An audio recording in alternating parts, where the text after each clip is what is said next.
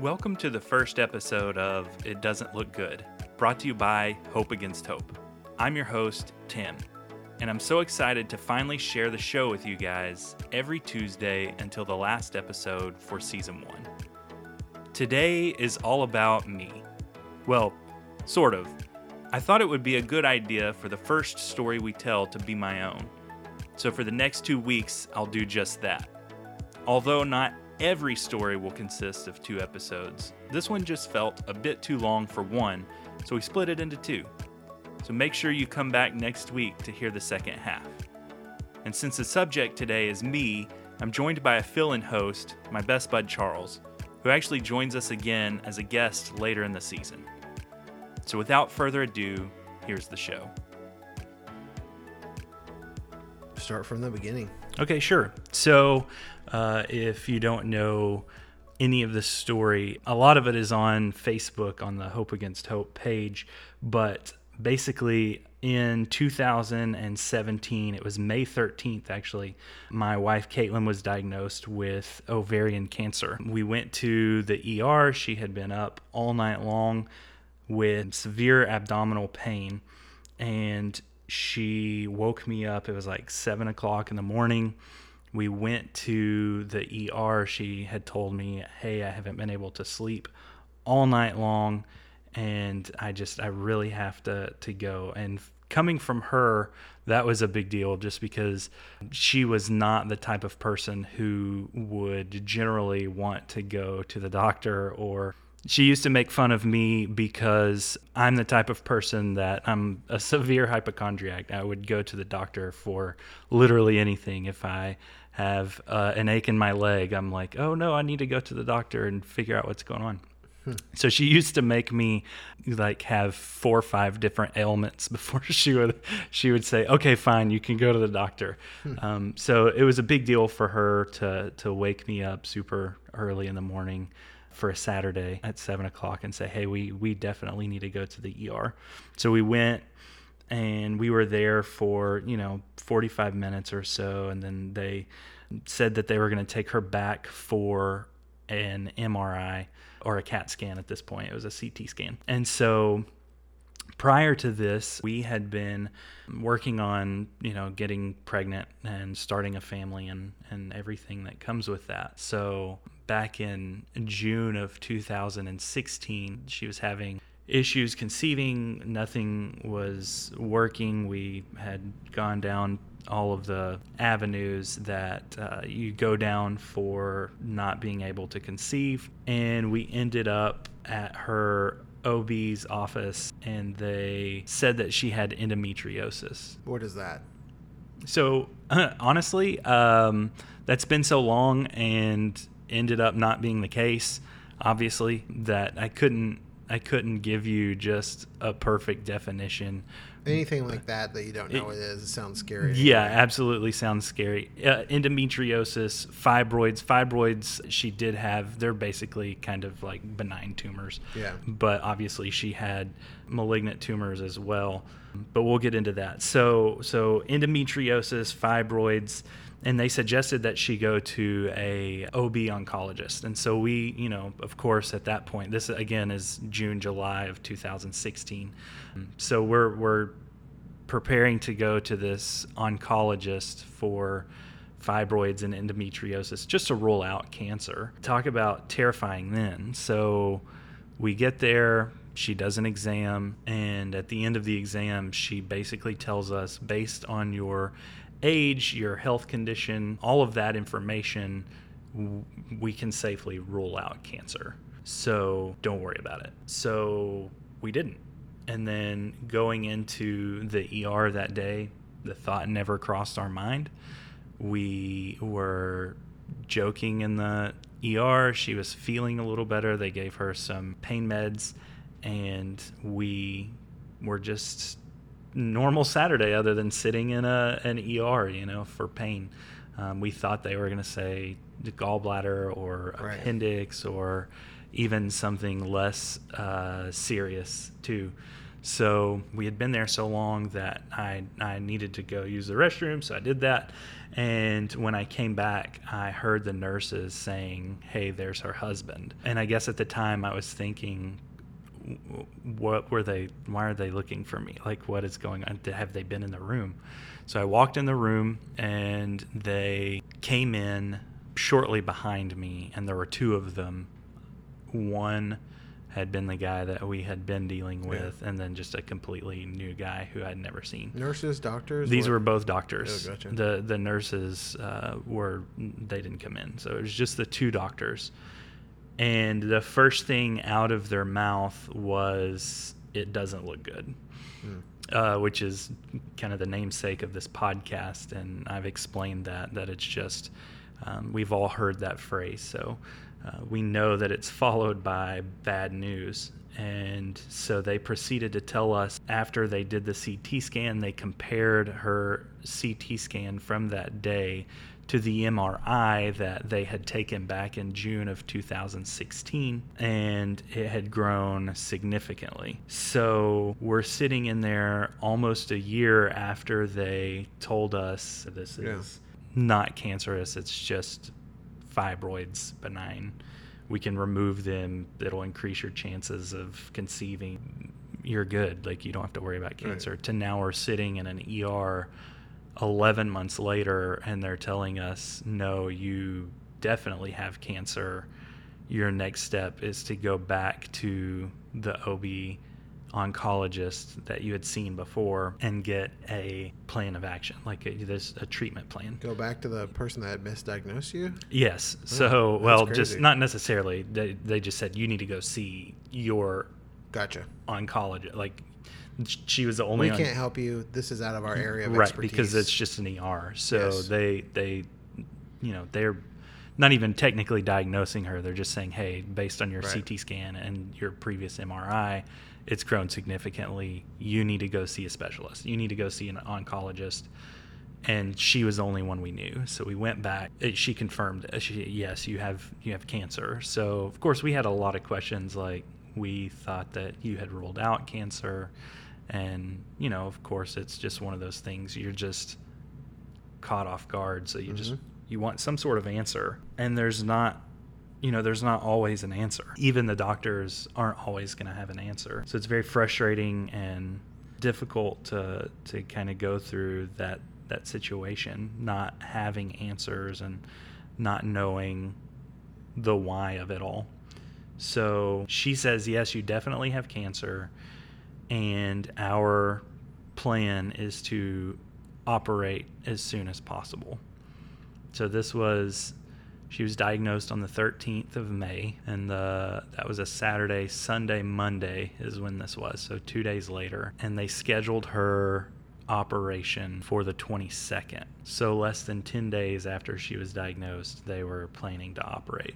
So, that kind of pushed the severe, like, made you realize the severity of yeah, what, how it, bad that was. It clicked in in our brain that, okay, they're being very urgent about this. And if there's a sense of urgency when it comes to medical professionals, then it tends to give you a sense of urgency or a sense of not fear, but this is a priority. This is yes, the next thing absolutely. You need to do. Yes, this is we have to do this. So if you can imagine that week of waiting for that surgery and just the emotions that we went through. Of course, you know, I didn't talk about it a lot, but when they tell you you have cancer or you're in the room and they tell your your loved one that they have cancer, and she was 27 at the time and I was 29 and you know you you begin to question how does a 27 year old get but you know how does a two year old get cancer right an infant have cancer so let's pause right there and sure. talk about the like from where we are. So I see this you know these plans being made you know you make a decision as a as a couple to start this family to start your life um, in this direction and then you hit the first roadblock you hit is this this pain this um, kind of small uh, seems like uh, at the time was a small insignificant matter. Like you go in you have a little bit of a scare. You guys are able to you know the, the doctor gives some brevity to it and um, you know you're able to move on. And then jump forward a year and you're hit with the exact opposite expectation of what you've been told. So even from a like just getting that diagnosis like um, i want to go through the emotions a little bit of like i mean first of all we put a lot of trust in doctors. So how is that even going back to the same doctor that had misdiagnosed you or given you a almost a false sense of hope um, going back to that person and then also being able to having to trust that person that they were making the right decisions for you medically there. Because that that is is it sounds crazy to me. Like how Yeah. how much hope did you have to have? How much like explain that that feeling a little Yeah, so you know, going into it, it's one of those things that at the time you don't realize how uninformed you are, and we were going into it very naively, I guess, if I can say that, just because we didn't know what to expect, and you know, you really don't until you're given a diagnosis like this. You don't think about it. There are tons of things that just never cross your mind. Of course, you hear about people going through situations like this and having diagnosis like this and at the time we didn't even know if it was going to be terminal. But you hear about this stuff for other people and it's almost like an out of body experience like you're watching this happen to someone else even though it's happening to you. Um, so going back you you know you asked what was that like to go back to the doctor who had misdiagnosed before. You know doctors are human and again at the time we were so uninformed about what was going on inside her body and what was going on uh, just in general that we just wanted to figure out what was going on. Yeah. And that doctor was the only one that we knew of that could help us. Right. We had never heard of Cancer Treatment Centers of America or Johns Hopkins or MD Anderson or any of these world renowned Cancer cancer, research, research. facilities. So we just wanted to go somewhere that we knew this doctor practiced this type of medicine. They were the only ones that we knew. So going back at the time, of course, we had, you know, I said we had questions and we wanted to know hey, like, how did you miss this? How did you not Yeah. order a biopsy back in June or July of 2016? How did you not see that her tumor markers were elevated, Right. which is something at the time we didn't know what all that Right. meant, but And over the said, course like, of there, you know, looking at your age and stuff like that. Like Right. you said, there's Sure. there's two year olds that have cancer. There's kid. Mm. babies that are born with cancer. So it's yeah like, you so know, you- so yeah for would- definitely for the type of I, I think and this is of course me speculating i'm not a doctor but the type of cancer that she had it was not out of the question for that doctor to have made that sure. assumption or prognosis in the first place. the anger and the exactly. and right. like. So, so yeah that? i mean we were angry for sure. We i i was i wanted to have words with that doctor. Caitlin was very gracious and she definitely was upset as well and angry and confused and frustrated. But again to her it was this is the best chance right now that we have to figure out what's going on. So just to to kind of get back into the story, you know, she said, Hey, we're going to operate the 22nd. So there was a sense of urgency there. So that week, we continued to go through all of the emotions that you go through.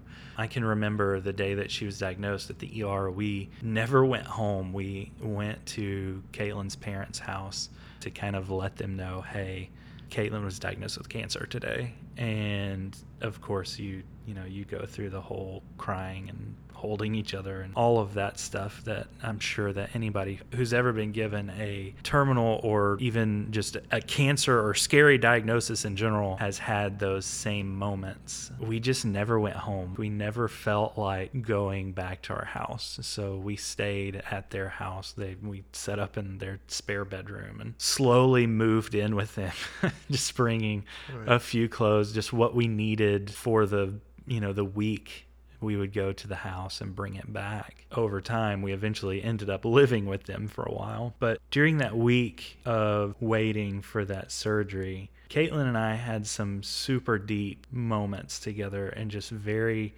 intimate conversations with one another about our love for each other and just like what the next chapter in our life was going to look like. And it was very humbling, and I'm very grateful for that time. Of course, over the next year and a half of her fighting, we were going to have tons of these moments. But I can remember that we, maybe not the exact moments and conversations. I do remember some of them, but not all of them. But what I do remember is just the very specific feelings and emotions that we shared together. So, fast forward to the 22nd. We go get her prepped for surgery, and the doctor tells us that it's going to be a six hour surgery. And we were going to be waiting in the waiting room with friends and family.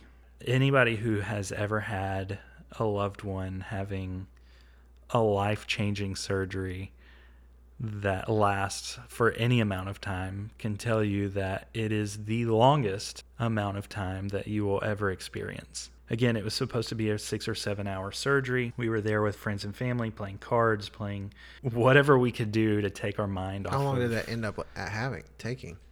So they have this system where you have a number or whatever and it flashes on the screen and then you would go up and then they would say okay go here and then the, they'll talk to you. So they put our number on the screen and instead of having us go to the little area where they were supposed to talk to us at two hours into it they had us go into a separate room. And just immediately my heart sank and it felt like another one of those moments when the two doctors on the day she was diagnosed walked in and they just said it doesn't look good. I honestly thought that the doctor was going to come in just like you see in movies and TV mm-hmm. shows where they're you know it's the cameras like through a door or something and yeah. you just see the doctor telling the family that they lost the, the patient and then just everybody breaks down i literally thought that that's what was going to happen yeah sure and so we're sitting in that room, and it's just me and her mom and dad and sisters. And her mom is crying, her dad was praying. I'm seething at the table, just like angry at God, you know. And the doctor came in and thankfully said that she had operated and closed her up. It was still not good news she told us that the cancer was so severe, it had spread so much that it was in her omentum, which the omentum is, to my understanding, just a layer of fat that is between your skin of your stomach and your mm. muscles.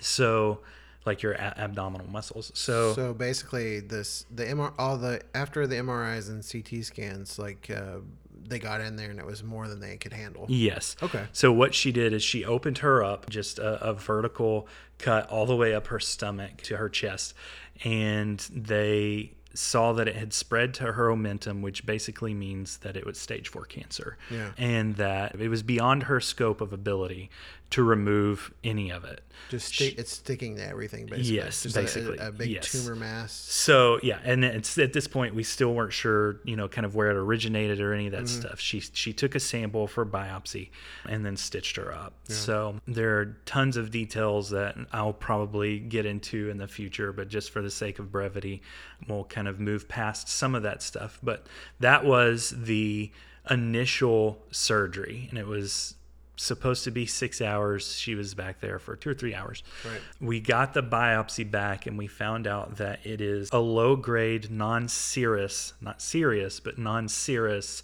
carcinoma that originated in her ovaries and had spread to her uterus and obviously to her omentum. It was in her colon. So it was just all over her abdomen. Gotcha. So you can you, they they're able to tell by the type of cells where it originated from. Yes, and that that was ovaries. Mm-hmm. Hmm. So now we have this even larger sense of urgency. Right. Stage four cancer. We have to move faster than it does. So she has recovery in the hospital, or you guys get the outpatient, or what? yes. So she she she moves to a hospital room. We're there for several days, uh, up to you know a week. In that time, I'm pretty broken. She's pretty broken. Her parents are obviously broken, and sisters uh, are pretty broken as well. But like I said, there's a sense of urgency now, and we have to figure out what our next move is. Obviously, we're not staying at the hospital we were at because they like I said, it was beyond their scope of ability um, to deal with it. They talked to us about car tie. They talked to us um, really just about car tie. All the other research was done by my father-in-law. He's really good at just sitting at a computer and reading facts and statistics about different places and things. And so I basically was like, "Listen, Dave, I can't handle this right now. I'm not good at it in the first place." I'm definitely not going to be good at it now. And he graciously took that that responsibility off of me just so that I could be present for Caitlin. And I think this is important to mention too, just because it gives you an example of what type of emotional state she was in and what she was dealing with. The day after her surgery, you know, the doctor tries to explain kind of what happened in the surgery to her after this, you know, she mm-hmm. wakes up, but she's still on uh, anesthesia and all of that stuff. Mm-hmm. So she's she doesn't really understand what's going on. So she she comes off of it the next morning. Me and her sister stayed the night, and it was just the two of us in the room, if I recall. And the doctor came around to make her rounds of you know to see her patients and to explain to Caitlin while Caitlin is lucid what happened. And she comes in the room and explains it. And Caitlin says, I feel like you're about to tell me that I have six months to live. And the doctor says, Well, no, we're thinking more like a year. Mm, and so wow. immediately, Caitlin has a panic attack and starts to hyperventilate. And it literally was like you would see in a movie or something. Like I had right. never seen someone hyperventilate in real life, but it is actually like that. Like you just can't breathe, can't get oxygen. And so I had to sit and, and hold her and like walk her through breathing. Breathe in, breathe out and, until she had regained the ability to regulate her own breathing. So that just gives you an idea of kind of what she's looking at going forward and kind of the bleakness of the situation and the hopelessness of what we were about to walk through from the point of view of a medical professional. Right. Or that pr- particular medical professional. Because right. in a minute, we'll talk about CTCA and the doctor that we met there who gave us so much hope in spite of you know, letting us know, hey, this is a serious situation, but there's still hope. All right, let's pause there sure. and let's talk about. You mentioned a couple emotions already. I want to touch base on that. Like you said, um, you know, you had this week of kind of like, I don't know, like the first wave hit almost, and you had this week of, you know, togetherness at your in law's house and just kind of deep conversations. And then you had this uh, moment, um, this almost apex in the waiting room where no one knows what's going to happen while the doctor is about to talk to you. So, um, what was that? I want to know what that. I'm sure a lot of people would like to know what that was like emotionally um, and spiritually. Like, do you what I different people react in different ways. So, this a time where you, like you said, you were you know you did you buckle down in prayer? Did you press in? Did you just like i'm angry at you guys? Like there's no wrong answers. There's no reactionary that is not justified. But i think it might help yeah. somebody out there to know like they're not alone in how how you reacted or what sure. your thoughts were mentally or emotionally or spiritually. Yeah so that i would say during the week of her recovery in the hospital after that first surgery i'm still not at my lowest point yet we definitely spent a ton of time in prayer. We had pastors coming in and out daily and friends and family from the church coming in and out daily, praying with us, uh, spending time with us. We had praise and worship music on constantly. She had made a playlist of just specific praise and worship music that she wanted to hear on a regular basis. So we were constantly pl- playing that, constantly praying. But at the same time, in my heart, there was a ton of anger. There was and uh, just this I mean, was it just directed everywhere? Directed at God, the doctors, medical science in general? Like, how, how does that feel? just uh, no, I would say directed towards God. And in fact, I was more thankful for medical professionals and kind of of the mindset that well, you know, thanks no thanks to God for doctors because if any body or anything is going to get us out of this, it's going to be them and not God because obviously, you know, God wants to see us suffer or this wouldn't be happening. And of course, I, I intellectually know that that's not true. Like I know that that's not right. Yeah. But at the same time, we're humans and we have emotions and we have fears and we have anger and um, feelings. And so your intellect isn't always in charge. Right. Yeah. so I had this basically to, to make it simple. Like my feelings were hurt. Like I didn't feel like God was protecting us. Like I didn't feel like I was, you know, we were giving our lives to the church and giving our lives to the to furthering of the gospel. And here we are in this situation. And so I didn't feel like God was giving us our due. You know what I'm saying? Like like hey, I left this side exposed cuz I thought you had my back. Right, exactly.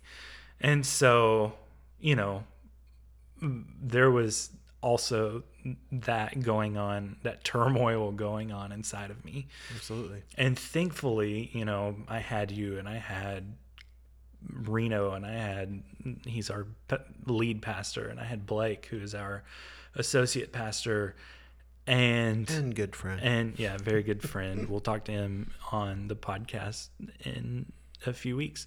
And um I I had all of all of these people around me that I could be open with and tell them, hey, right now I'm not very happy with God. Like we're not the best of buds right now. Like I don't feel like he is a loving father at this moment in time.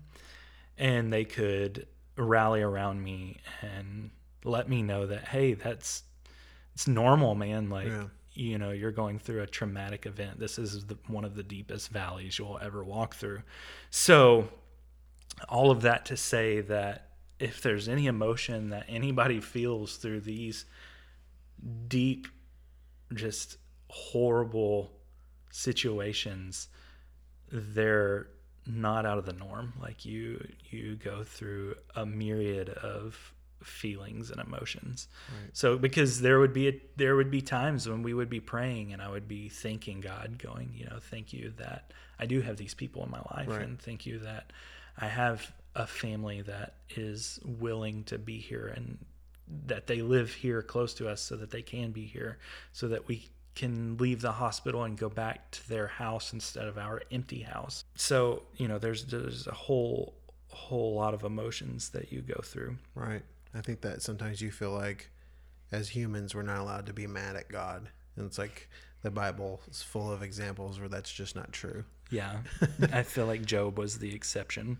Job. But yeah. even he got a little chastised, like you know, where where were you when I was making these stars? You know, right? like, yeah. oh, that's right, you were nowhere, Job. exactly. So you, you know, I I would probably say I relate more to David, where on one hand, you know, one day I'm like, oh God, why'd you leave me? And then two days later, I'm like, oh man, thank you. I feel so close to you. Wrote these 47 songs for you. You're the best. so I, I, you know, anything that that you you might be thinking or, or feeling is definitely valid, and God can handle any emotion that we we have, and He intercedes for us and and loves us so well and uh, you know you can you can look back and see that even even today I struggle with just to be completely open and honest like there's there's depression that I struggle with and and I still struggle with these emotions of of feeling like you know God where have you been the last two years through Caitlin's sickness and death? And and I will come back and just go even through all of this, I know that you are still good, that you have a plan and a purpose. I know that you're going to use me and use this situation to speak into the lives of so many people And so That's awesome, man. Yeah. Um, so let's jump back in. You just, you know, uh, got this uh, kind of like weren't expecting this, but it sounds like it was it was Caitlin prompted, where she's gotten a pretty much a year, a twelve month sentence um, of life. Yeah. So, fast forward a little bit. We'll we'll skip um, through some stuff at the you know the house because it's basically she goes home from the hospital and we begin to plan because uh, again there was that sense of urgency in us now where. Uh, we're going okay stage four cancer like i said we have to be faster than it is. And not only that but we have to be effective. That we it, it can't be any more of this hey we're going to open her up see what we see take out if you know take it out if we can send a biopsy if we can't take it out we're just going to close her up. None of that. It has to be effective treatment. Whatever we do every step has to be done with purpose. And again my father-in-law dave is a rock star. He did all of the research as far as what facility we should go to. And we prayed a ton about where we felt like the lord would lead us to. And you know some people out there might be hearing that and going i don't even believe in god. How do you trust that this facility is going to be the right one? Right. And so we we contacted MD Anderson and never heard back from them um, until after we had already like made it to the facility that we ended up with. We contacted Johns Hopkins, and we're actually going to fly out there because it's just outside of Washington. And so we would have had to fly out there, and Caitlin didn't. She was very weak from the surgery, so that kind of played into it. And then we contacted CTCA and they have multiple facilities across the the nation here. And we ended up at CTCA which is Cancer Treatment Centers of America in Tulsa, Oklahoma. And you may have seen commercials for them online. They do commercials all the time and it's almost like, you know, when you buy a silver car, you never really notice silver cars until you Right. you buy one and then you see silver cars everywhere. I had never noticed a CTCA commercial until we were in CTCA and I just thought it was like on their their TVs they show these commercials. But no, they I've since then seen them all over in hotels and in waiting rooms and wherever they they advertise everywhere. So we uh, talked to CTCA and we actually talked to to a surgeon there who his nurse practitioner who works very closely with him and is almost the Robin to his Batman is who we spent most of our time talking to before we went out there. And she immediately was like, he can do the surgery, he can remove it Right. so it was almost this and you know like going back to people who may not believe going how do you trust that god is leading you this direction it's like a it, it was almost a gut feeling you know what i'm saying mm-hmm. and i know that to be the the holy spirit leading us but it was one of these things where I had never felt so sure about something in my life. Caitlin had never felt so sure about something. Her family had never felt so sure about something. Just from talking to this one person on the phone, his his assistant, his nurse practitioner, we knew that that's where we were supposed to be. So we went to visit. It was Tulsa, Oklahoma. It was like a four hour drive or whatever it is. I don't even remember now. Um, and so we get out there, we go in and we meet this guy and he's like in his 70s he's just like this super nice um, old man. And one of the things that he says to us because we told him the prognosis that the doctor had given to Caitlin the day after her surgery for for a year of life. And he said that you know we don't we don't make I, don't- I personally don't don't give prognoses. Only god can do that. So it was like an affirmation. Yeah. this guy not only did we feel like that's where we were supposed to be? But now he's saying hey listen i'm an instrument which was a, a direct quote from him. He said i'm i'm an instrument to to help the lord you know give people longevity of life and and quality of life. And so he had told us, I wish that she hadn't had surgery at this other facility because I would do it ASAP. I would go in, I would be able to get it out, but she needs time to recover. So they let her recover for a week or two. They wanted her to do chemo to try to shrink the tumor before they removed it as much as possible. Is that They just wanted- a normal course of action? yeah for what she so so yeah yeah yeah so so the way it works there is they have a surgical team and then they have an oncology team which is just the medical side and then they have what's called the tumor board which is just all of their doctors sit in a room together every week and they discuss each other's patients and they bring them out they put their this is obviously all inside my head the way this works. But there literally was a room that said tumor board and behind it i saw you know the door open at one point and there's like a conference table in there. So i'm just picturing like this group of doctors sitting around a, a big table that that's a conference table and just one of them slams a file on the table with somebody's name on it and they open it up and they discuss this patient and they all decide together what they think the best course of action is Right.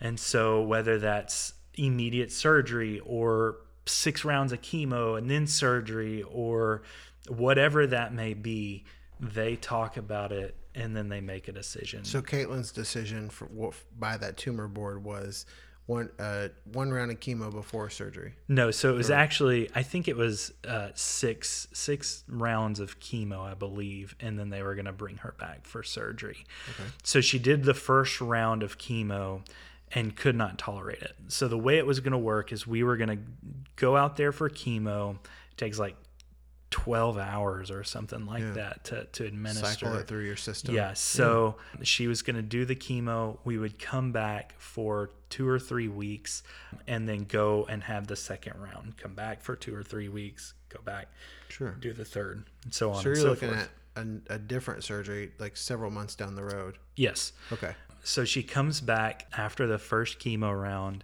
and is just basically bedridden for the entire time. You hear how bad chemo is. It's basically a, a, a poison that we use as medicine. And so she she just says, I can't like I can't tolerate it. I, I don't want to do it again. My mm. I don't even if this works, I have no quality of life. I can't do anything. I I don't even feel like sitting up in bed and talking to you.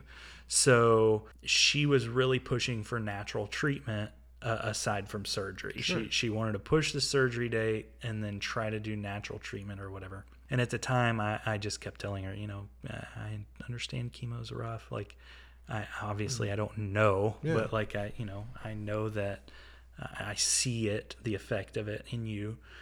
But this is, you know, God gave us doctors, God gave us scientists. This is common grace. Like, this is what we have as a society developed to fight cancer. This is the best thing that we have to fight cancer. And she just could not tolerate it. So we went back and talked to the doctor again and he agreed to to do away with the chemo. Fine, we will just we'll go ahead with the the surgery. He was still 100% confident that he could remove at least 90% of the tumor. Sure. So he decided to to move up to surgery, give her just another week to recover from the first surgery and the chemo. So at this point, we're like a month out from her first surgery, and they schedule her second or this.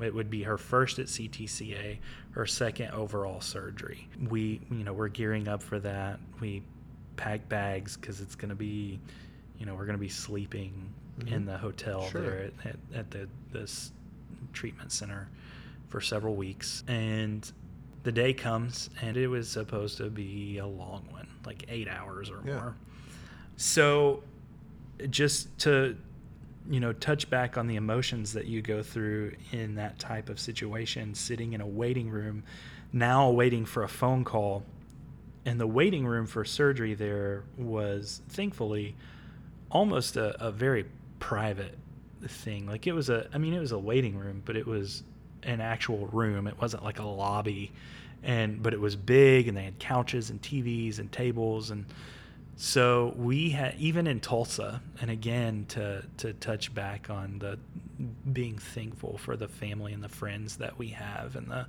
church body that we get to be a part of. Just crowding around us, even though we're in Tulsa, four hours from home.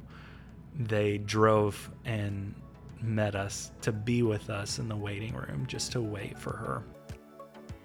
That's it for today. For the rest of the story, join us again next Tuesday and make sure to subscribe so you never miss an episode. And if you're feeling especially generous, please review us so we can be seen by more people. Thanks for listening and see you next week.